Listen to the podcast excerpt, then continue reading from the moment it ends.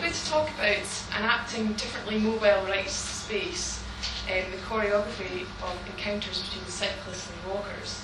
So, um, in common with the last presentation, um, the ultimate issue is very much about accommodating differently mobile rights space. Um, but this time, um, almost looking at the, the others types of um, spaces that cyclists have to share with others. Um, so the first observation would be, in terms of legal rights, actually cyclists are not badly off. Um, but the rub is that they have to be choreographed with all these other different kinds of users who actually want to do public space in different ways. Um, but the fact is that, as with any legal right, cyclist rights to space are only as meaningful as they are considered legitimate by others. Um, and this legitimacy is important because this can make it easier or harder for you to actually enact your right. And this could be just a, a tacit acceptance right through to reciprocal norms of goodwill. So this means communicating and persuading the differently mobile others of the legitimacy of your right is actually vital. And not only in practice, not only in principle, sorry, um, but as practice in every single encounter is something that has to be um, worked and reworked all the time.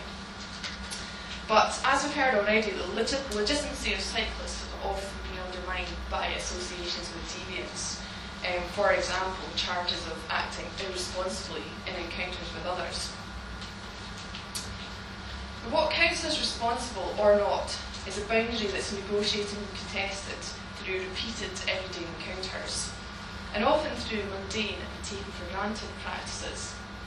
So, my aim in this paper has been to dig a bit deeper into the key times and spaces of these differently mobile encounters, particularly with walker, cyclists and walkers, also horse riders, um, to see how this line between responsibility and irresponsibility is actually drawn and struggled over in and through practice.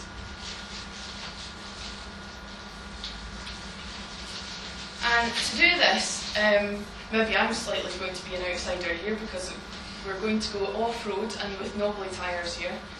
Um, and I'm going to explore this um, with respect to Scottish outdoor access rights. Um, but bear with me because I think there are broader lessons here. And it's interesting for three key reasons. First of all, in this legal framework, rights are not delineated by place or activity. They apply to virtually all land and they also apply to any non motorised form of transport. And there's very much a multi use ethic uh, purposely underpinning the legislation. Also, these rights are explicitly contingent upon acting responsibly. And they acknowledge that precisely what is responsible will depend on the circumstances. But nevertheless, the conditionality of this is still circumscribed through a supporting code. This code is normative. It seeks to frame and to stabilise norms of what counts as responsible, um, and actually spends as much time talking about what's irresponsible as well as what is responsible. And this outlines a script for choreographing the encounters between these differently mobile bodies. Um, and the actual code was very sparse on anything specifically for cyclists. Um, but later they brought out a special leaflet that was targeted at cyclists. And just to give you flavour, some of them that relate to encounters. Use common sense to avoid accidents. Show care and consideration and make sure your speed doesn't alarm or endanger others. Keep noise levels and potential disturbance to a minimum. Be considerate to other users of the outdoors, such as walkers and horse riders. Slow down and alert them to your presence. Narrow paths, give way and or dismount if necessary. And take care not to alarm farm animals or wildlife. So, this is the official script. What can we say just from looking at this? Um, there is a clear hierarchy of mobile subjects here. Um, cyclists are problematised in terms of their speed and their propensity to cause alarm to either people or animals. Um, and also, walkers clearly have a presumptive claim to move and to keep moving in encounters. Also, the onus is on cyclists to carry the burden of attentiveness and anticipation in these encounters. And also, they have to avoid being noisy, yet ensure others are aware of their presence. And this dilemma is something I could go into in more detail if there was more time. So, overall, you could argue that this reinforces notions of appropriate movement in the outdoors as slow, quiet, and pedestrian, um, which has been a powerful uh, normativity since the days of the Wordsworthian wonder developed. Um, I won't dwell on the methodology, but I used four main techniques in this study that's between um, now and 2006. Um, I did some go alongs, some ride alongs, interviews on move. I did some head cam video ethnography. I did some auto ethnography with extensive field notes and observed at meetings the local outdoor access forum. So, before going into the encounters in detail, it's just worth dwelling on how the, the hybrid state of becoming cyclists actually shapes the encounters, how it punctuates the encounters. And at risk of massively generalising, um, it's worth mentioning this hybrid desire of rolling. Um, Eastham actually says that the essence of uh, at least off-road riding is to keep on rolling Despite the terrain, the curves, the obstacles, and to roll faster and faster, the ultimate is to roll and never stop. And this, of course, uh, this quest to roll and to keep rolling and to roll faster affects the speeds and rhythms of off-road cycling practices. Um, and it affects how participants, the conditions that they want to enable um, for finding state of flow, for example, um, or for mountain biking in particular, often participants want to clean a section without dabbing, which just means they want to be able to do a particular area of trail without putting their foot down. So, the main point is that walkers and cyclists differ in their hybrid capacities and desires. Um, they move differently, have different speeds, different rhythms, and also different experiences and meanings attached to those movements. And they're also definitely vulnerable, uh, which is a similar point to the previous presentation, but in the other direction. And this is important because it underpins the scope for conflict and encounters. And it also is important so you can understand what is at stake in the encounters for um, each kind of experience that is sought and what might be conceded and it affects spaces and mechanisms available for communicating between these differently mobile subjects. So enacting responsibility in practice. Well, there are resonances, divergences and grey areas for respective code.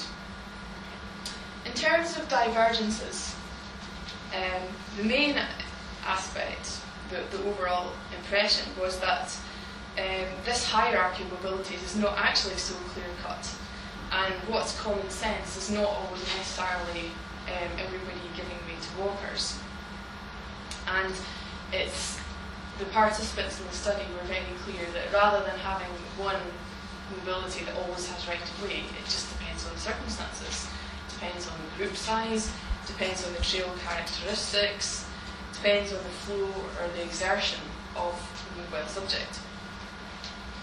So you could almost identify there's a bit of a deal going on here, where if, if each mobility had a trump card, the walkers have right of way, but the cyclists have speed. And both have decided to concede some of our hybrid capacities and desires in the encounter at different times,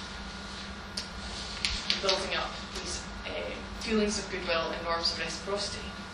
And that all sounds very cuddly and nice, and obviously it's not that simple. Um, there are contested grey areas. Um, and two key ones I want to flag up is slowing down for encounters and giving advance warning of approach. Um, cyclists all acknowledge that these actions must be taken, but the question is precisely how and under what circumstances. How slow is slow enough? How far in advance should you decelerate? Um, when and how should you give advance warning? And so what counted as responsible or irresponsible was ne- negotiated in the counter through a range of bodily techniques and tactics. And these were, some were overt, some were subtle, some were spoken, some unspoken, some conscious and some subconscious. Um, though often exerting their agency through affecting relations, emotions, pleasure, fear, displeasure, guilt. So I'll take walkers and cyclists in turn. The way that walkers sought to discipline the cycling bodies was often through facial expressions and gestures. Um, it could be a smile of acceptance or it could be a dirty look um, to signal, I don't like the way you've done this. Um, gestures such as feigning a heart attack or pointedly jumping out the way, um, again, uh, signalling you've you have inconvenienced me or perhaps even angered me. Also, verbal expressions. Um, it could be a return of the same blow, or it could be saying get a bell, or it could be much more obscene things also. Um, and this could go right up to more occasional but um, still occurring practices like walkers actually blocking the path and refusing to let walkers actually pass. And the code doesn't actually allow for such a circumstance because there's no circumstance where walkers should have to give way to cyclists. Um, so it just forces them off onto the side, and perhaps that's not always possible. And there were also urban myths uh, circulating about walkers who pulled riders off bikes and put sticks and spokes and so on. Although I'd never actually met anyone who this had personally happened to, but uh, the stories were uh, were rife. And so these are actually working through signalling sometimes acceptance, but also fear of the walkers, their anger, displeasure. And sometimes they, they worked because the cyclists then felt feelings of guilt. Um, but not always. Sometimes they might just feel alienated um, if they felt they had actually made an effort to approach the encounter responsibly um, and were still met with a negative reaction. That just made them feel alienated. And this was just an example of one participant who was saying, because um, I don't want to frighten people. And there was an oldish middle-aged couple, so I went really slowly, I passed them so slowly, and as I passed them, I said hello. Well, sort of when I was still approaching them to warn them, and the woman nearly jumped out of her shoes and sort of over-exaggeratedly put her hand over her heart and looked at me as if I was really, really evil to be on a mountain bike even though I couldn't be more polite and said hello as I approached. So, the techniques and tactics of the cyclist. Um, one of the interesting ones was the way that they mobilised um, relative speed, not just the speed of the walker relative to the mountain biker, but also um, their own speed and deceleration as they were approaching walkers, it seemed that it was more important to be seen to slow down than actually the speed that was reached. Um, and that was very interesting, where instead of doing a gradual deceleration far in advance, sometimes riders would actually choose to brake later and more overtly, just to show to the walker that they had actually done something, that they had actually made a gesture, which is slightly perverse because ideally you would want them to be smooth and in control. Um, also, uh, a, a, charm offensive, basically, being polite, being courteous, um, trying not to give walkers an excuse to be displeased. Um, and also the shouting hello in advance. Um, in all cases, bells were deemed uncool, so that wasn't an option. Um, and at the other extreme, quite often they would actually just try to avoid walkers altogether and would choose their times and places um, to be able to just be hybrid. They want to be hybrid and not have to actually tackle these encounters at all. So you could say that these work through the signalling of particularly concession of hybridity, control, courtesy, and they're quite anticipatory and conciliatory. conciliatory. So, what these techniques and tactics highlight is that attunement matters. Um, This is attunement both to the social and the material environment. And it's also sensory attunement and emotional attunement. I'll take each one in turn. Sensory attunement is necessary um, in terms of many senses, partly through the visual senses, uh, looking out for other users, particularly in certain places like round corners and so on. Also, use of the auditory senses, um, being alert to what you can hear, um, judging how others might be able to hear you if you're giving an advance warning. Is it windy? What's the wind direction? And so on. These are actually quite sophisticated. And also um, being ready for the encounter by bodily comportment, such as hugging on the brakes, um, having your body ready to absorb impact of stopping suddenly and so on. Um, and also positioning, sticking to one side trail and so on. Um, and also emotional attunement, um, and empathy for the fears and desires of others. And this could be judging, for example, how walker may experience the speed of a cyclist. You might know that there's plenty of space uh, and plenty of time to pass, but that may not be enough. You have to understand how the other person would take that. Um, and it's also judging how much giving way will actually disturb your hybridity versus their hybridity and your experience of it. Um, and in terms of walkers and cyclists being attuned to each other, what was interesting was that being a walker and a cyclist only seemed to help to a limited degree. Um, one participant put it, maybe it's just an ability or an inability to relate to people. I don't know. I see another walker, and you know, you'll probably stop and pass the time of day and so on. You don't necessarily get that with a biker and for very good reason, because they can't stop or it's inappropriate or whatever. Because if it's a walker, you're sharing the experience, aren't you? Whereas with a biker, you're not. If I was on a bike and I met a biker, it'd be completely different. I'd be chatting about, oh, how do you find the terrain, what's in store for me, and all that kind of stuff. So it seems to matter the mobility you're doing at the time to the attunement, even though it does help to some degree to have experience of that other mobility. So it mattered the extent to which walkers are alert to the possibility of meeting cyclists, and especially in crux time spaces like blind spots, narrow trails, windy conditions. Um, and there seemed to be an underlying assumption sometimes that it's up to cyclists to work around pedestrians and that it's not their job to be alert. Um, and there's, it also matters how much walkers assume that they're the only ones that are importuned by an encounter. Um, it matters how they're attuned to what cyclists are trying to achieve and where, and thus what they concede in particular gestures of reciprocity. Um, there's no point in having this moral economy where um, you concede something, they concede something, if people don't realise something is being conceded in the first place. Um, and also, cyclists find that so, not every bit of trail means the same to them, and being give, having a walker give way to them on a technical uphill section is much more appreciated than on flat tire track, for example.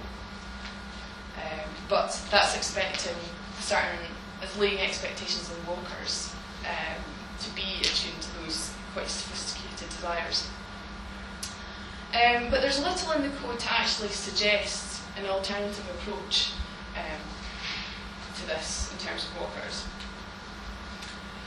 And for cyclists, it matters the extent to which cyclists have their concessions and gestures of goodwill acknowledged. Um, lack of affirmation or even negative reaction, such as a dirty look, when riders feel that they've made a real effort, um, can feed feelings of, well, I won't bother next time then, and slowly the goodwill can be eroded. And it matters also um, the extent to which they realise they have frightened someone. Um, often it's seen that the fleeting nature of the encounter prevented any feedback that's actually crucial for reinforcing particular norms or feelings of goodwill. And either way, cyclists can become pushed more towards this outside or even deviant position. So, in conclusion, the choreography of encounters Well, it can differ, differ from the script of the code. Um, the interweaving of these different hybrid capacities and desires of cyclists and walkers can produce different ideas of what's common sense and these grey areas.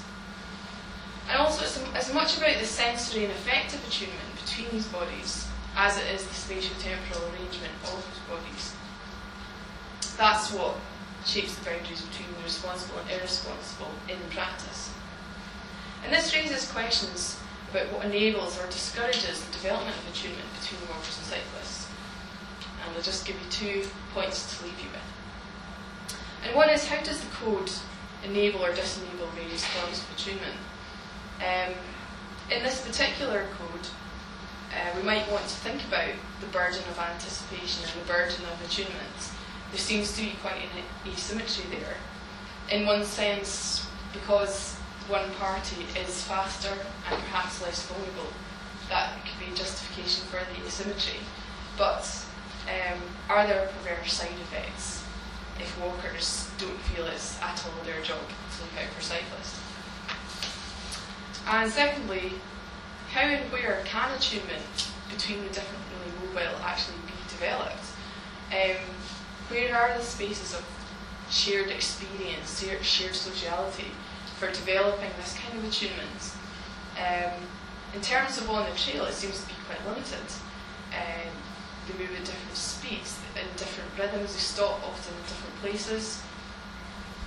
And the whole tendency to actually avoid these encounters altogether, um, you could argue that doesn't help to develop these norms, because instead of actually um, doing lots and lots of repeated encounters to work through the problems, people are just deciding to uh, work around it. Um, and also there's the reluctant participation of auto cyclists in institutional frameworks of representation um, from national or global organisations, right, so local access forums and so on. Um, but obviously that's an off-trail, which wasn't even considering, but um, given the limited given how circumscribed the encounter is to develop this attunement, it's perhaps worth being you. Thank you very much.